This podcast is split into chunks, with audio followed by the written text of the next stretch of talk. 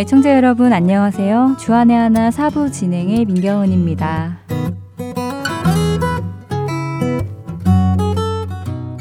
어린 아이들, 특별히 유치원생들의 집중력은 5분에서 10분 정도라고 합니다. 아이들이 어떤 대상에 집중할 수 있는 시간이 그 정도라는 것이지요.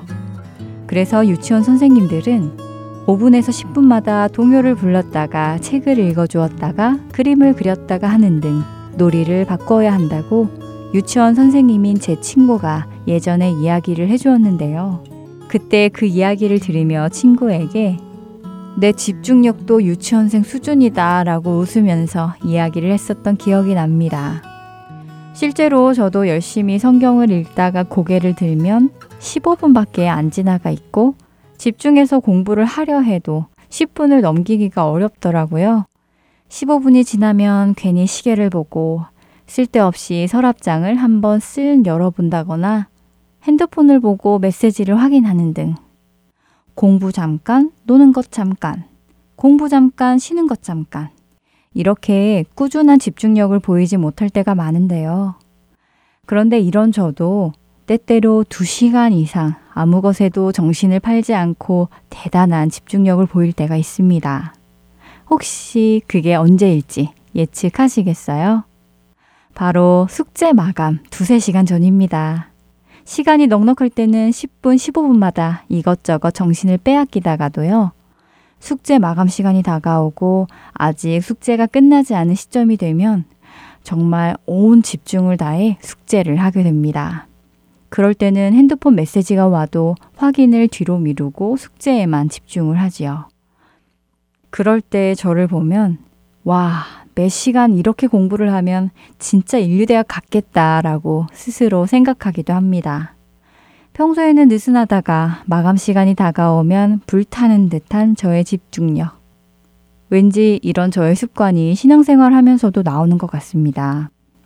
주님이 오실 때가 아직 멀었다는 생각이 들면 하나님의 뜻을 생각하기보다는 제 뜻을 생각하며 살 때가 더 많으니까요. 첫 찬양 함께 하시고 이야기 계속 나누겠습니다.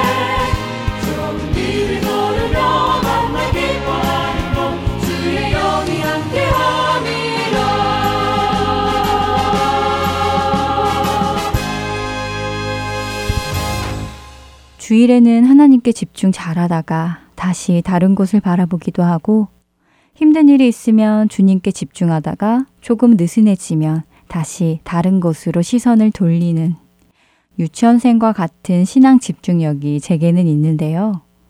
만일 우리 신앙생활을 숙제 마감 2시간 전처럼 항상 바짝 긴장해서 오직 예수님께만 집중해서 살아간다면 얼마나 좋을까요? 그런데 왠지 아직 오실 때가 멀었으니까 조금만 더 놀다가 주님 일을 해볼까? 예수님께서 언제 오실지 알면 내 맘대로 편히 살다가 오시기 며칠 전부터 열심히 집중해서 신앙생활 하면 좋을 텐데 이런 생각도 해본 적이 있었는데요. 이런 생각을 하고 있는 제게 하나님께서는 깨어 있어라 라는 말씀 구절을 곳곳에서 보여주시며 저의 느슨한 신앙생활을 책망해 주시기도 합니다. 그러다가 얼마 전에 이사에서 6장을 보게 되었습니다.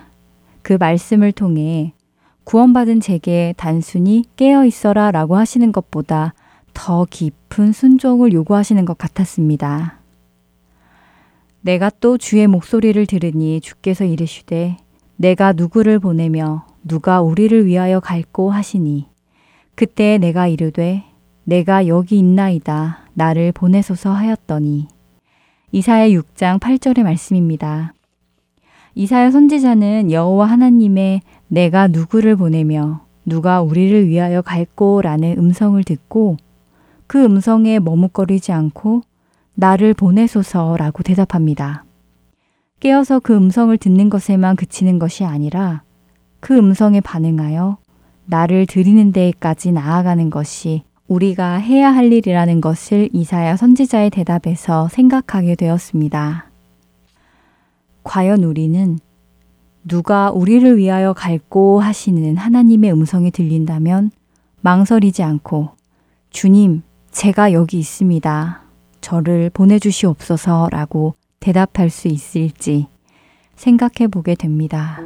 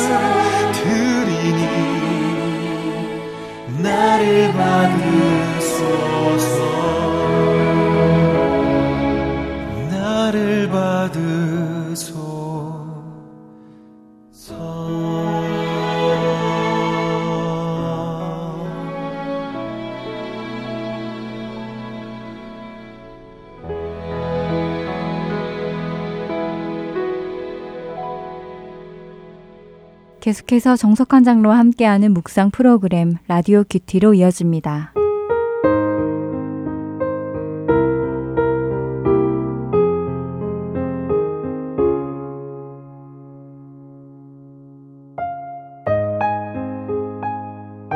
너희도 산 돌같이 신령한 집으로 세워지고 예수 그리스도로 말미암아 하나님이 기쁘게 받으실 신령한 제사를 드릴 거룩한 제사장이 될지니라.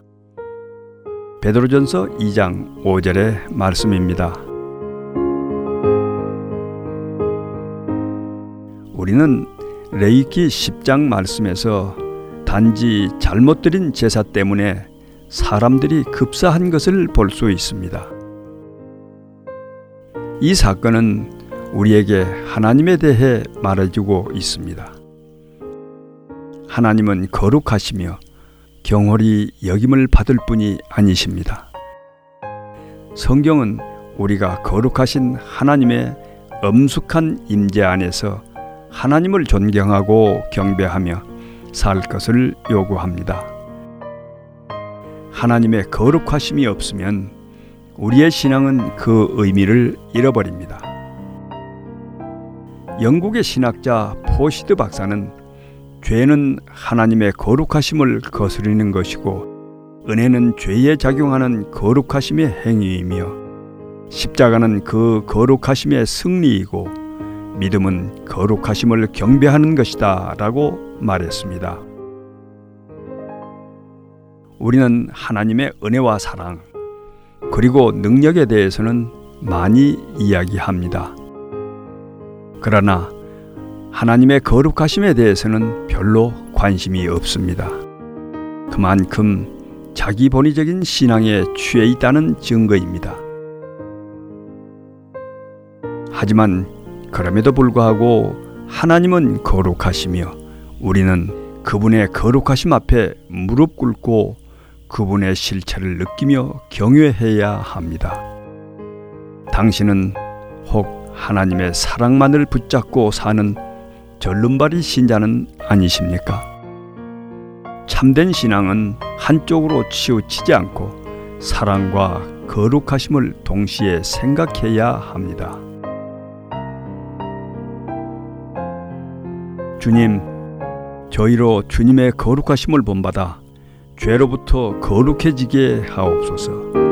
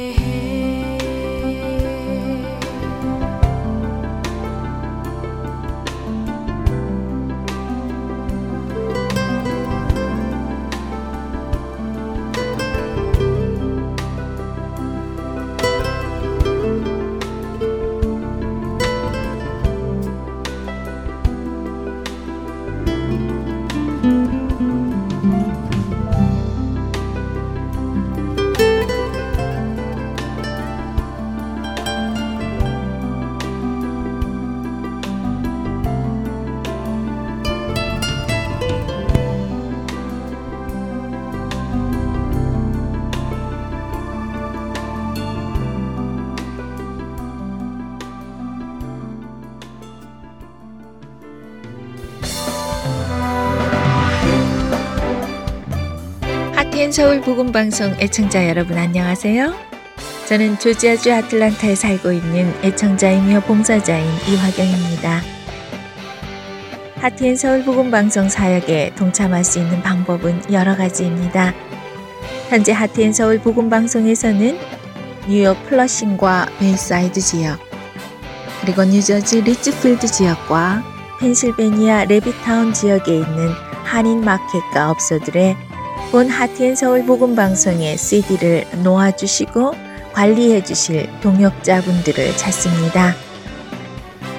함께 복음 전파 사역에 동참하실 마음이 있으신 분들은 복음 방송 전화번호 602-866-8999로 연락 주시기를 부탁드립니다.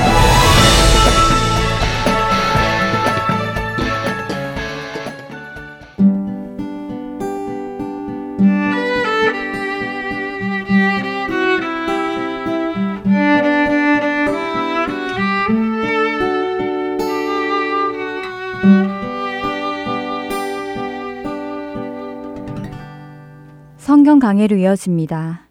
캐나다 밴쿠버 그레이스 한인교회 박진일 목사께서 축복의 가정 시리즈 그 세 번째 시간으로 승리하는 가정의 신앙 고백이라는 제목의 말씀 전해 주십니다. 은혜의 시간 되시길 바랍니다. 오늘은 축복의 가정 세 번째 주로 승리하는 가정의 신앙 고백이라는 제목으로 시편 127편을 가지고 말씀을 나누겠습니다. 여호와께서 집을 세우지 아니하시면 세우는 자의 수고가 헛되며 여호와께서 성을 지키지 아니하시면 파수꾼의 깨어 있음이 헛되도다. 너희가 일찍이 일어나고 늦게 누우며 수고의 떡을 먹음이 헛되도다. 그러므로 여호와께서 그의 사랑하시는 자에게는 잠을 주시는도다. 보라, 자식들은 여호와의 기업이요 태의 열매는 그의 상급이로다. 젊은 자의 자식은 장사의 수중의 화살 같으니 이것이 그의 화살통에 가득한 자는 복되도다. 그들이 성문에서 그들의 원수와 담판할 때 수치를 당하지 아니하리로다. 아멘. 우리 1절 한 절만 다 같이 함께 봉도하겠습니다.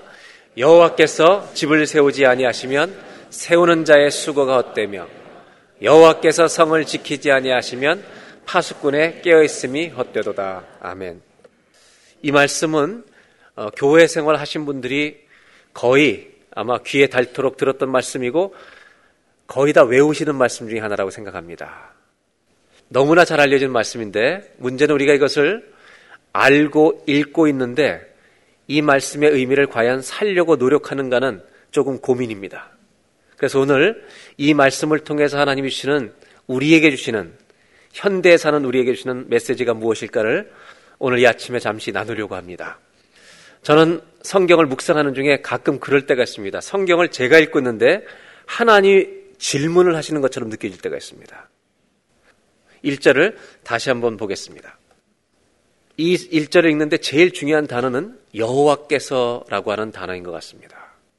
여호와께서 집을 세우지 아니하시면 세우는 자의 수고와 노력이 다 헛되고 여호와께서 성을 지키지 아니하시면 파수꾼의 깨어 있음이 헛되도다. 이 구절을 이렇게 읽고 있는 중에 하나님이 어떤 질문을 저한테 던지시냐면 너의 인생은 노력으로 여기까지 왔느냐, 은혜로 여기까지 왔느냐라고 하는 질문이었습니다. 너의 가정은 노력으로 여기까지 와 있느냐, 내 은혜로 여기까지 왔느냐. 여러분, 노력입니까? 은혜입니까? 조금 더 한번 자신있게 대답해 볼까요?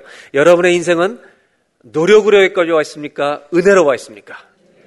저도 하나님의 은혜로 왔습니다 하고 대답하는 순간 하나님께서 이렇게 말씀하시는 게 느껴졌습니다. 너무 쉽게 대답하지 말아라. 왜냐하면 하나님을 믿고 살아가는데도 은혜로 지금까지 왔습니다라고 고백하기에는 너무나도 힘든 가정이 너희 주변은 많지 않느냐. 하나님을 믿고 왔는데도 쓰러져 있는 가정들이 많고 고난과 어려움에 계속 둘러싸여 있는 가정이 너무 많이 있다. 왜 하나님은 우리 가정을, 남의 가정은 돌보시는데 우리 가정은 돌아보지 않으십니까? 이렇게 질문하며 탄식하고 신음하는 가정들이 너의 주변엔 너무 많지 않느냐. 그렇다면 그런 가정에 이 말씀은 과연 어떤 의미일까? 조금만 고민하고 대답해 보라고. 그때 하나님께서 또 한 가지 이런 고민을 가지고 있는 사람들에게 주시는 마음이 있었습니다. 실제로 저는 목회하면서 많은 교인들을 만나보니까 참 풀리지 않는 문제들을 가진 가정이 참 많습니다. 하나님을 의지하면서 여기까지 왔습니다. 그런데 남편은 30년이 지나도 하나님께 돌아오지 않습니다. 기도하다가 지치는 겁니다. 자녀의 길은 내가 그렇게 믿음 생활을 열심히 하는데도 열리는 것처럼 보이지 않습니다. 하나님만 평생 섬기고 예배하는데도 고난의 길이가 너무 깁니다. 이렇게 어렵고 힘이 들어 고통하는 가정들에게 오늘 1절 말씀이 어떤 의미일까? 그때 하나님께서 또 한 가지 질문을 하셨습니다. 그들에게 이렇게 물어보라고. 그렇게 고난이 오는데도 나를 떠나지 않았느냐? 아직도 나를 붙들고 있느냐? 이렇게 질문해 보라는 것입니다. 그리스도인의 승리는 어떤 상황 속에서도 나를 붙드는 것이 승리이니라. 라고 주님은 말씀해 주셨습니다. 10편 73편의 아삽이 고백했던 것처럼 하나님을 가까이 하는 것이 너에게 복이라. 여러분, 고난 중에도 하나님을 붙들고 있는 사람은 그 가정은 이미 승리를 붙들고 있는 줄로 믿습니다. 이런 고백으로, 이런 믿음으로 이 일절을 다시 읽는다면 여호와께서 집을 세우지 아니하시면 세우는 자의 수고가 헛되며 여호와께서 성을 지키지 아니하시면 파수꾼의 깨어 있음이 헛되도다. 이 말씀은 형통하든지 고난 중에 있든지 어떤 가정이라도 반드시 고백해야 되는 믿는 가정에 마치 선언문과 같은 신앙 고백이 아닐까. 저와 여러분 안에도 이런 고백과 결단이 있길 바랍니다. 하나님, 가난해도 이 고백은 바꾸지 않겠습니다. 어려움에 처한다 할지라도 이 고백을 포기하지 않겠습니다. 하나님이 우리 가정의 주인이시기 때문입니다. 여러분, 은혜입니까? 노력입니까? 이 질문은 은혜와 노력을 분리하려는 것이 아닙니다. 오늘 이 구절을 보면 수고와 노력을 우리는 합니다. 예수 믿는 사람은 성실함과 노력이 반드시 필요한 것입니다. 그런데 주님 말씀하시는 건 뭐냐면 성실과 노력을 가지고 사는 그리스도인들에게 반드시 하나님의 은혜가 더할 때 그것이 지켜진다는 것입니다. 오늘 이 본문은 한 가지를 묻고 있습니다. 은혜와 노력인가를 통해서 누가 우리 가정의 주인이라고 너희는 고백하고 사느냐? 우리들입니까? 하나님입니까? 아무리 힘들고 어려워도 하나님이 주인 되심을 고백하는 믿음이 쓰러지지 않기를 바랍니다. 오늘 첫 번째로 이 구절이 주는 메시지는 이것입니다. 한번 따라 하실까요? 하나님은 우리 가정의 주인이십니다. 하나님이 우리 가정의 주인이십니다. 이 고백을 가지고 살라는 것이 오늘 1절이 주는 말씀의 메시지라는 것입니다. 구약 성경 가운데 영적인 암흑기를 우리 사사시대라고 말하고 있습니다. 보석처럼 빛나는 믿음을 가지고 있는 두 가정이 소개됩니다.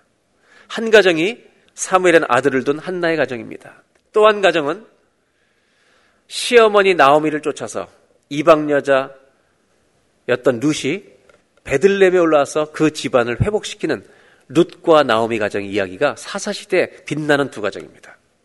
오늘 이 의미를 조금 더 우리가 이해하기 위해서 룻 이야기를 좀 하려고 합니다.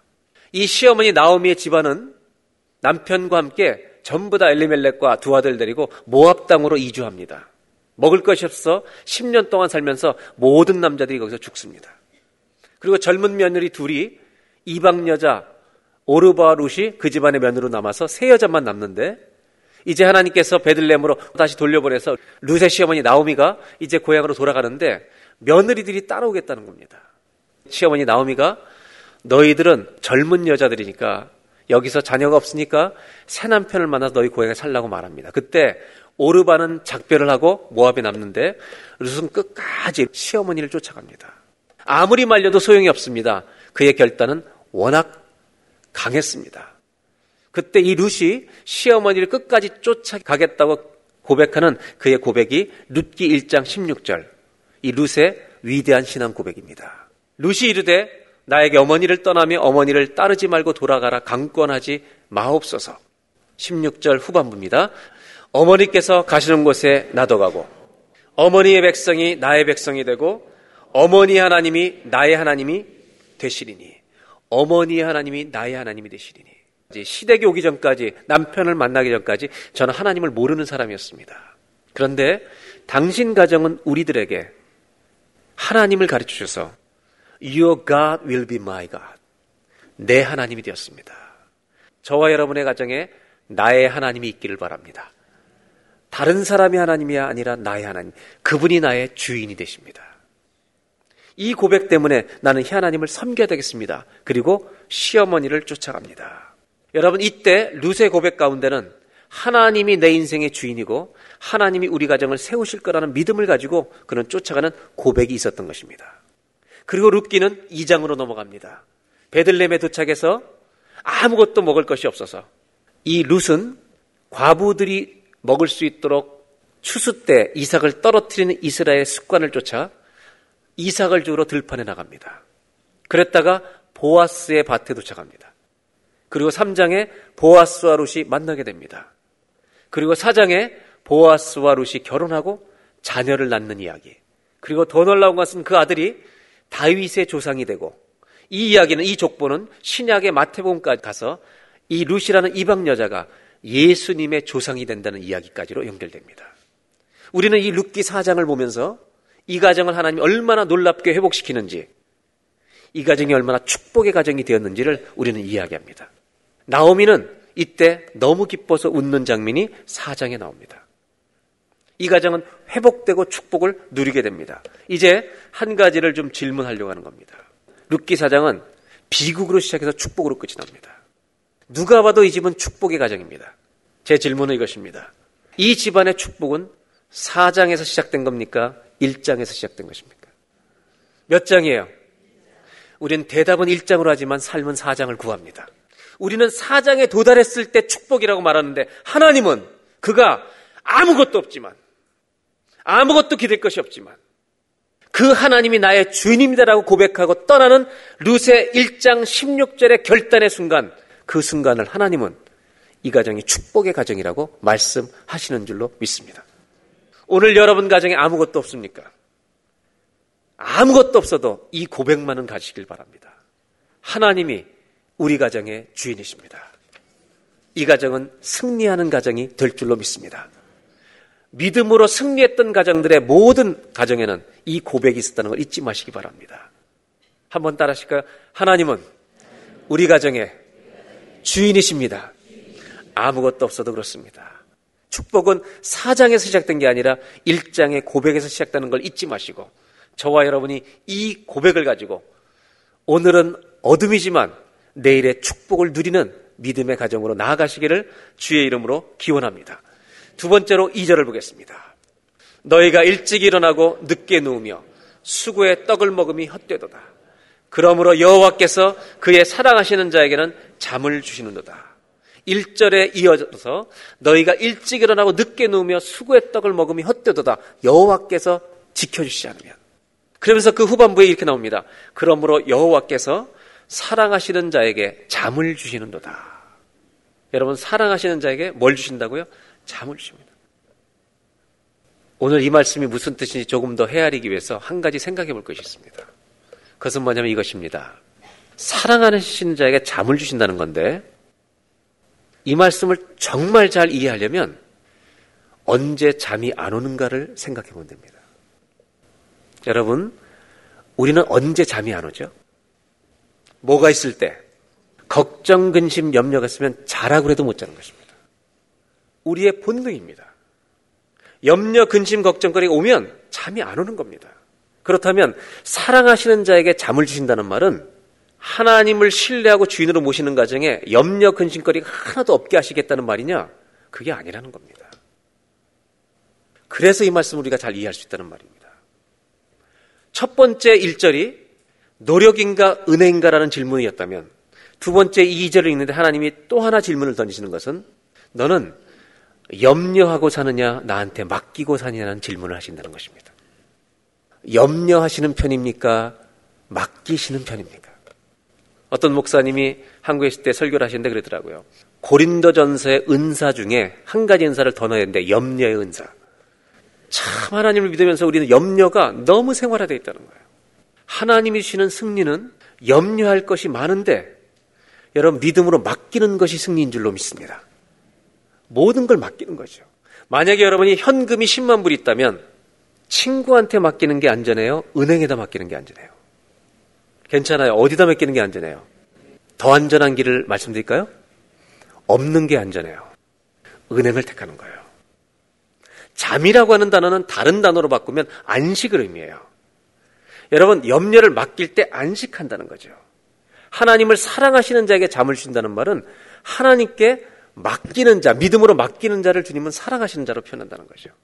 제가 30대 초 한국에서 목회할 때 목회하면 질문을 많이 받는데 어떤 분이 이런 질문을 한 것이 기억나요. 목사님, 감기가 걸렸을 때 약 먹고 기도하는 게 믿음이에요? 약을 안 먹고 기도하는 게 믿음이에요? 그때 마침 연세대학교 정신과 의사였던 한 교수님이 책을 썼어요. 장로님인데 책 제목이 뭐냐면 아스피린과 기도라는 책이에요. 그럼 뭐라고 썼냐면 아스피린도 하나님이 만들어 주신 것이다. 그러므로 하나님이 만들어 주신 것을 믿고 기도하는 것도 믿음이다. 여러분 둘 다 믿음이죠. 근데 저는 둘 다 믿음이라고 생각해요. 그러나 둘 다 믿음이 아닐 수도 있다는 거 아세요? 주님이 그런 능력이 없을까봐 주님을 못 믿어서 약을 먹는 건 불신이죠. 반대로 정말 나를 낫게 해주나 안 해주나 보자. 주님을 시험하기 위해서 약을 안 먹는 것도 그것도 믿음이 아니죠.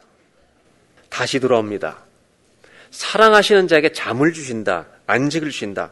이 말씀은 하나님께 맡기는 사람에게 평안을 회복시켜 준다는 말입니다. 그러면 여기서 우리가 조금 더 깊은 의미를 놓치지 않기 위해서 우리가 정직하게 질문해야 합니다. 그건 뭐냐면 우리의 문제를 주님께 맡길 때 결과가 전부 다 기대에 부응하는 결과가 오는 것인가라고 하는 질문입니다. 내가 정말 주님께 맡겼을 때 그 결과가 내가 기대하는 그 기대에 주님이 언제나 만족을 시켜주시는가라는 문제입니다. 저는 딸만 둘이잖아요. 어렸을 때, 이제 중고등학교를 잘할 때, 우리 교회 한 분이 딸 하나만 있는 분이 있었는데, 남자친구가 생겼어요, 이 딸에게. 그러니까 이 아버지가 딸하고 3주 동안 이야기를 하는 거예요. 화가 나셔가지고. 그래서 이 딸이 저한테 고민을 온 거예요. 그러니까 많이 듣고, 자연스러우니까 염려하지 마라, 이거는. 아버지가 너를 너무 사랑하시기 때문이야. 그리고 나서 제 아내가 물었어요.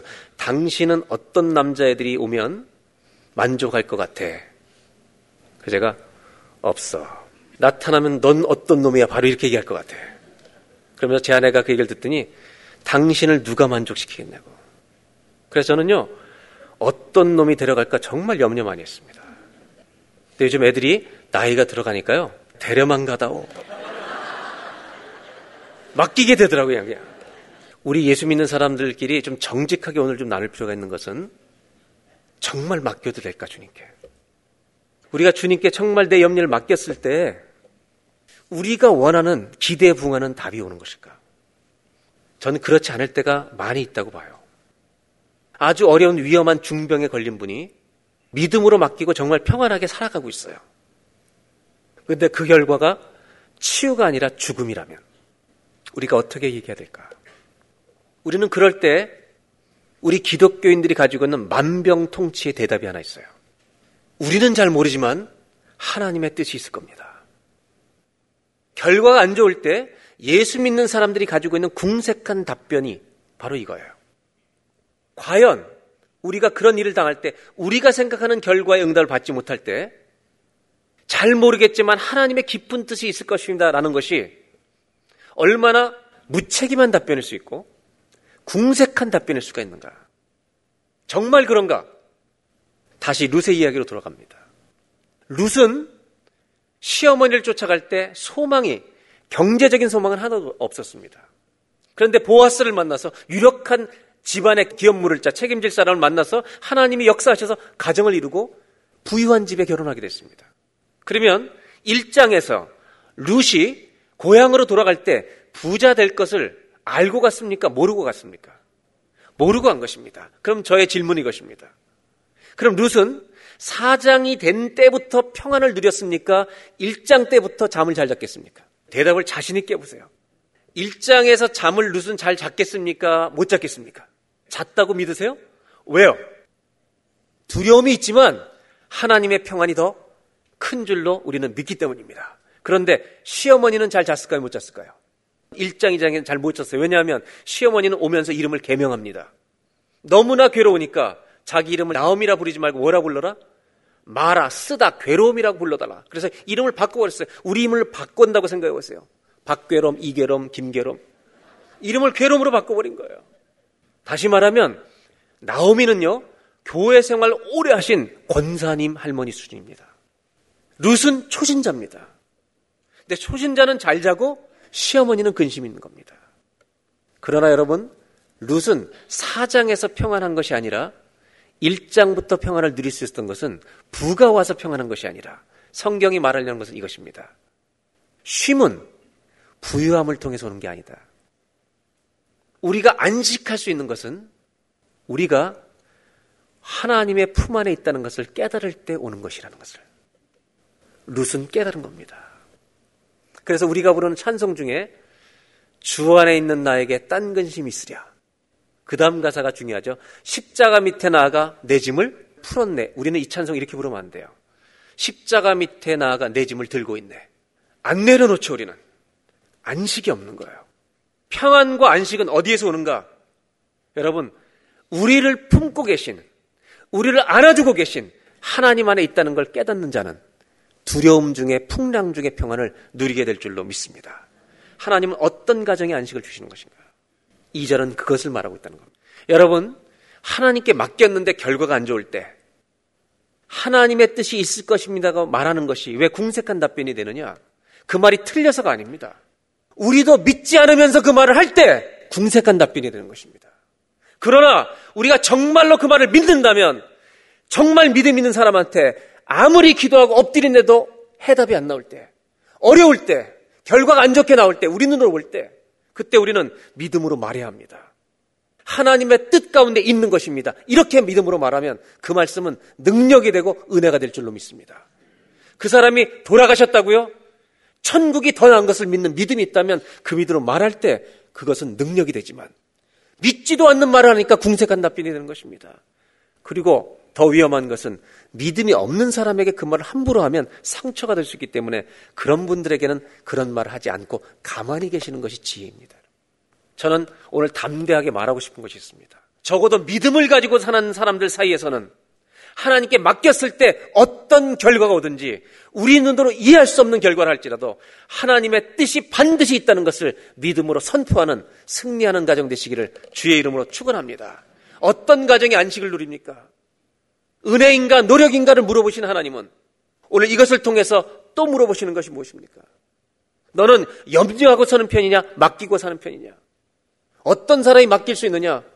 오늘 내가 하나님의 품 안에 거하고 있음을 믿는 사람. 그 가정은 풍랑 중에도 안식을 누리는 가정이 될 줄로 믿습니다.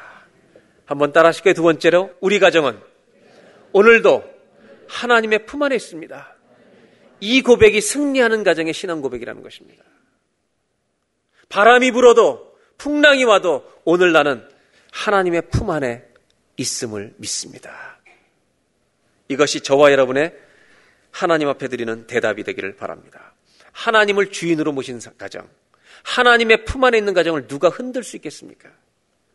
하나님은 우리 가정의 주인만이 아니라 보호자가 되어 주실 줄로 믿습니다. 오늘 안식을 잃어버린 가정이 있다면 주님 품 안에 거하는 믿음을 회복하셔서 안식을 누리는 은혜의 축복이 가정마다 회복되시기를 기원합니다. 마지막 3절부터 5절까지 보겠습니다. 이 구절은 조금 부담스러운 구절입니다. 왜냐하면 믿기가 어려운 구절이란 말입니다. 보라 자식들은 여호와의 기업이요 태의 열매는 그의 상급이로다. 자식이 상급이라는 말이 아멘으로 말씀은 받지만 이론은 받지만 삶의 현장에서 자식이 상급인가 부담인가. 4절 젊은 자의 자식은 장사의 수중의 화살 같으니 5절 이것이 그의 화살통에 가득한 자는 복되도다. 수치를 당하지 아니하리로다. 3절, 4절, 5절은 참 믿기에 부담스럽습니다. 3절을 다시 보겠습니다. 자식들은 여호와의 기업이요 태열매 자식들은 하나님의 상급 리워드라는 거예요. 상급이라는 것입니다. 여러분 이 성경을 읽으면서 화가 날 수도 있습니다. 자식이 한 번이라도 상급 이어봤으면 좋겠다. 4절 젊은 자의 자식은 장사의 수중에 장사가 땡기고 있는 화살과 같다. 날아가면 다 잡는 거예요. 내 자식이 이와 같다라고 얘기하는데 믿어지지가 않죠. 앞이 캄캄할 뿐이죠. 속만 안 썩이면 좋겠는데. 장사의 수중의 화살이 아니라 그냥 화살 모양만 갖고 있어도 좋겠는데. 내 자식을 보면 소망이 없을 때가 얼마나 많아요. 여러분, 너무 염려하지 마십시오. 자녀는요, 부모의 속을 썩이는 게 자녀입니다. 그게 자녀의 본분입니다, 여러분. 목사님, 내 자식은 지금까지 속을 썩여 본 적이 전혀 없습니다. 너무 염려하지 마십시오. 곧 썩일 겁니다. 반대로 제가 한번 얘기해 드릴게요. 여러분 자녀들 가운데 속 안 썩이고 부모 같은 자녀 있으면 더 힘듭니다, 여러분. 자녀들이 부모님에게 이렇게 말하는 거예요. 부모님, 이렇게 늦게 다니시면 되겠습니까? 그 연세에 드라마만 자꾸 보시면 어떡하십니까? 하나님 말씀 좀 읽으셔야죠. 이미 나서 그렇게 영어 공부 안 하시면 어떡합니까? 여러분, 이런 자녀 한번 만나보실래요? 속 썩이지 않는 자녀 때문에 여러분 더 힘듭니다. 자녀는요, 자녀 같은 맛이 있어야 합니다. 근데 주님은 뭐라고 말씀하시냐면, 지금 아무것도 아닌 것처럼 보이는 자녀들을 장사의 수중의 화살. 저는 이걸 이렇게 생각해요. 하나님의 손 안에 들려져 있는 화살, 무기와 같다는 거예요. 하나님의 용병과 같다는 거예요. 이건 하나님만 보시는 거예요. 5절. 자녀들이 화살통에 가득한 자는 복되도다. 하나만 길러도 힘든데.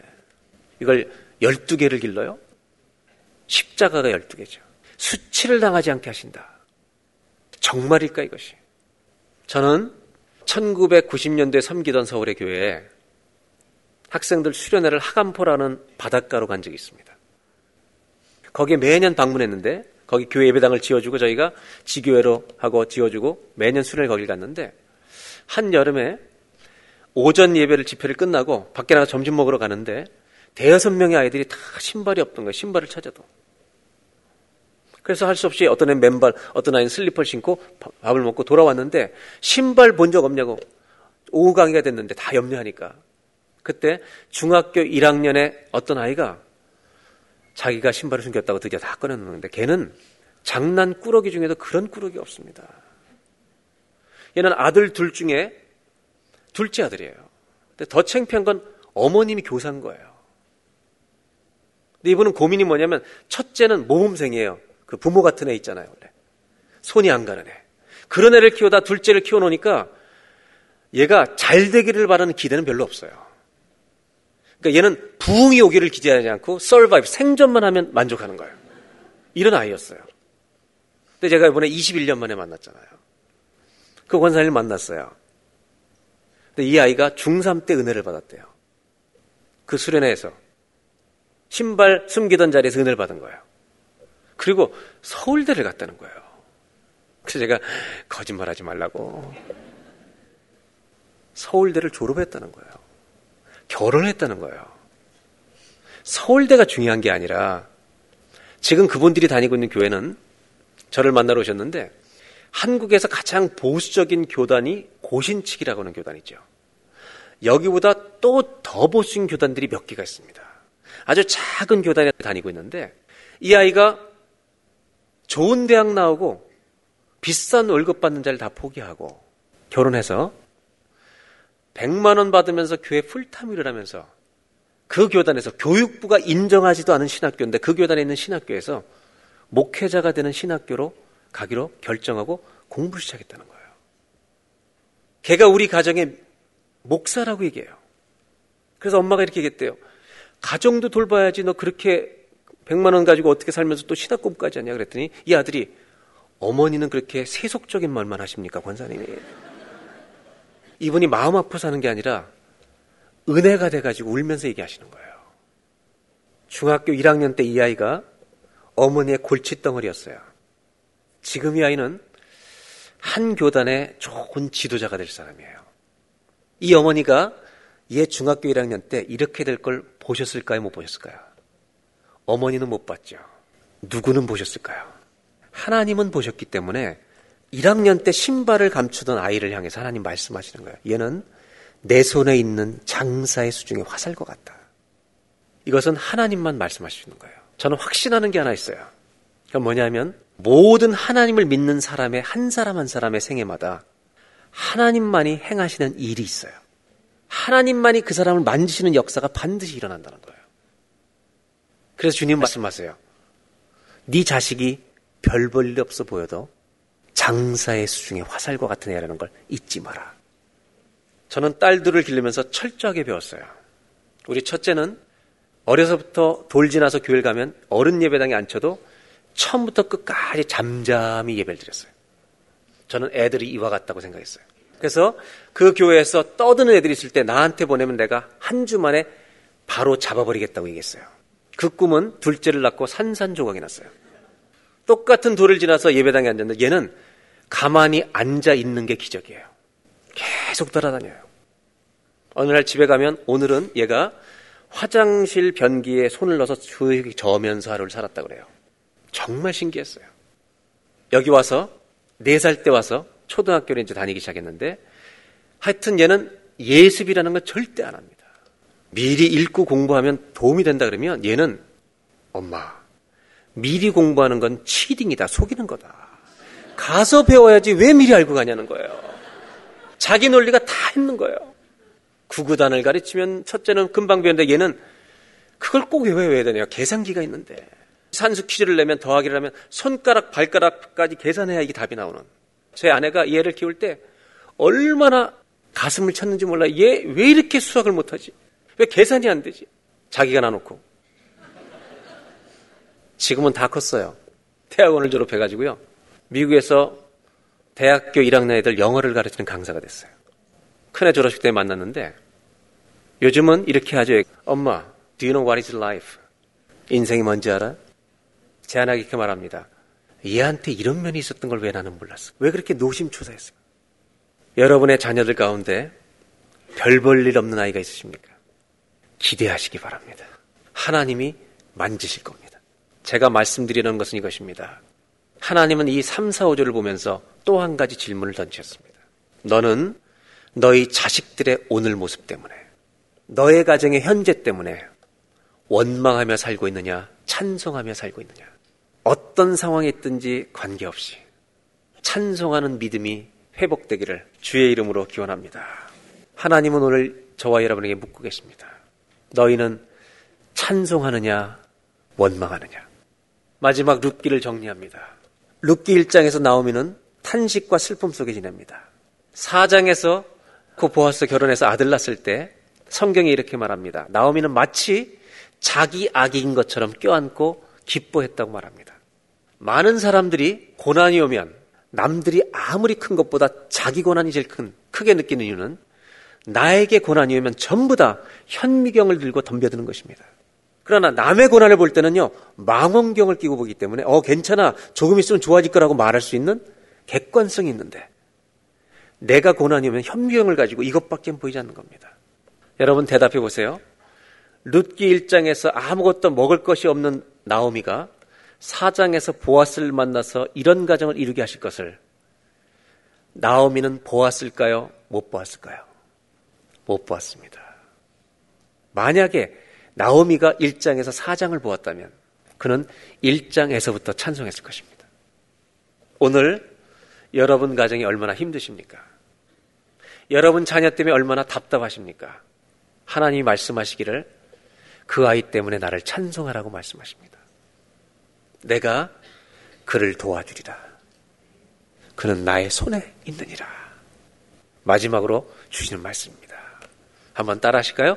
우리 가정의 현재 모습으로 인하여 하나님을 찬송합니다. 이 믿음을 주옵소서. 이것이 축복의 가정이고 승리하는 가정의 신앙 고백이 될 줄로 믿습니다. 여호와께서 집을 지키지 아니하시면 세우지 아니하시면 세우는 자의 수고가 헛되고 여호와께서 성을 지키지 아니하시면 파수꾼에 깨어 있음이 헛되도다. 이 말씀을 그냥 입에서 나오는 수학 공식처럼 나오는 말씀이 되지 않게 하라고 우리 삶의 실제가 되게 하라고 말씀하십니다. 너희 가정은 노력으로 왔느냐, 은혜로 왔느냐? 너희는 염려하며 사느냐, 맡기며 사느냐? 너희는 너희의 오늘의 모습 때문에 원망하며 사느냐, 찬성하며 사느냐, 묻고 계십니다. 이 시간 다 같이 한번 기도할 때 하나님, 우리 가정의 주인은 하나님이십니다. 이 고백을 주옵소서. 하나님, 오늘도 우리 가정은 하나님의 품 안에 있음을 믿습니다. 하나님, 우리 자녀가 아직 잘 되는 것이 하나도 없다 할지라도 하나님의 손 안에 있음을 믿습니다. 오늘 우리 가정의 오늘의 모습으로 인하여 믿음으로 하나님을 찬송하는 예배가 되게 하여 주시옵소서. 오늘 시편 127편이 교회에서 배워왔던 지식의 말씀이 아니라 내 신앙 고백이 되는 능력의 말씀이 되게 하여 주옵소서. 그래서 모든 가정마다 하나님 승리하는 이 신앙 고백을 붙들고 안식과 축복을 누리는 믿음의 가정들로 서게 하여 주옵소서. 우리 주 예수님의 이름으로 기도하옵나이다. 아멘.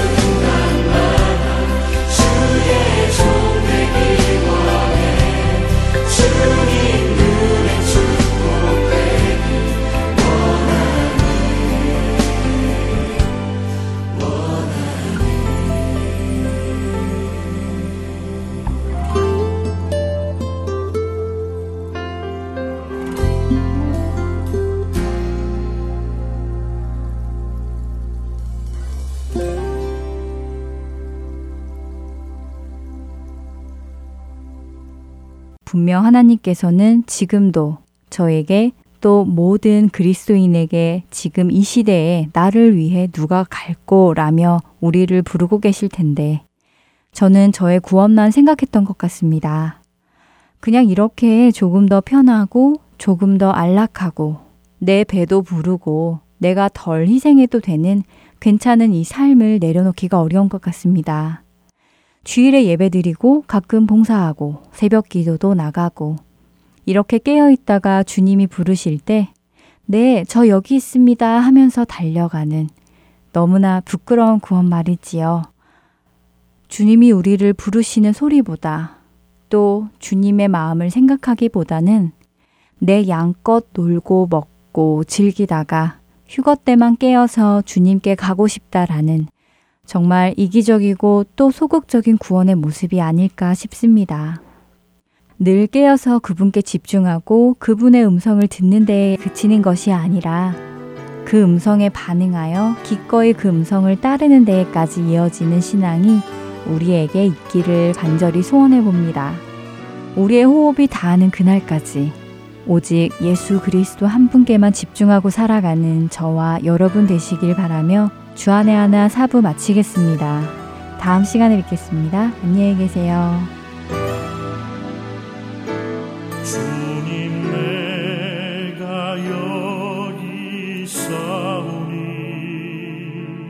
가진 것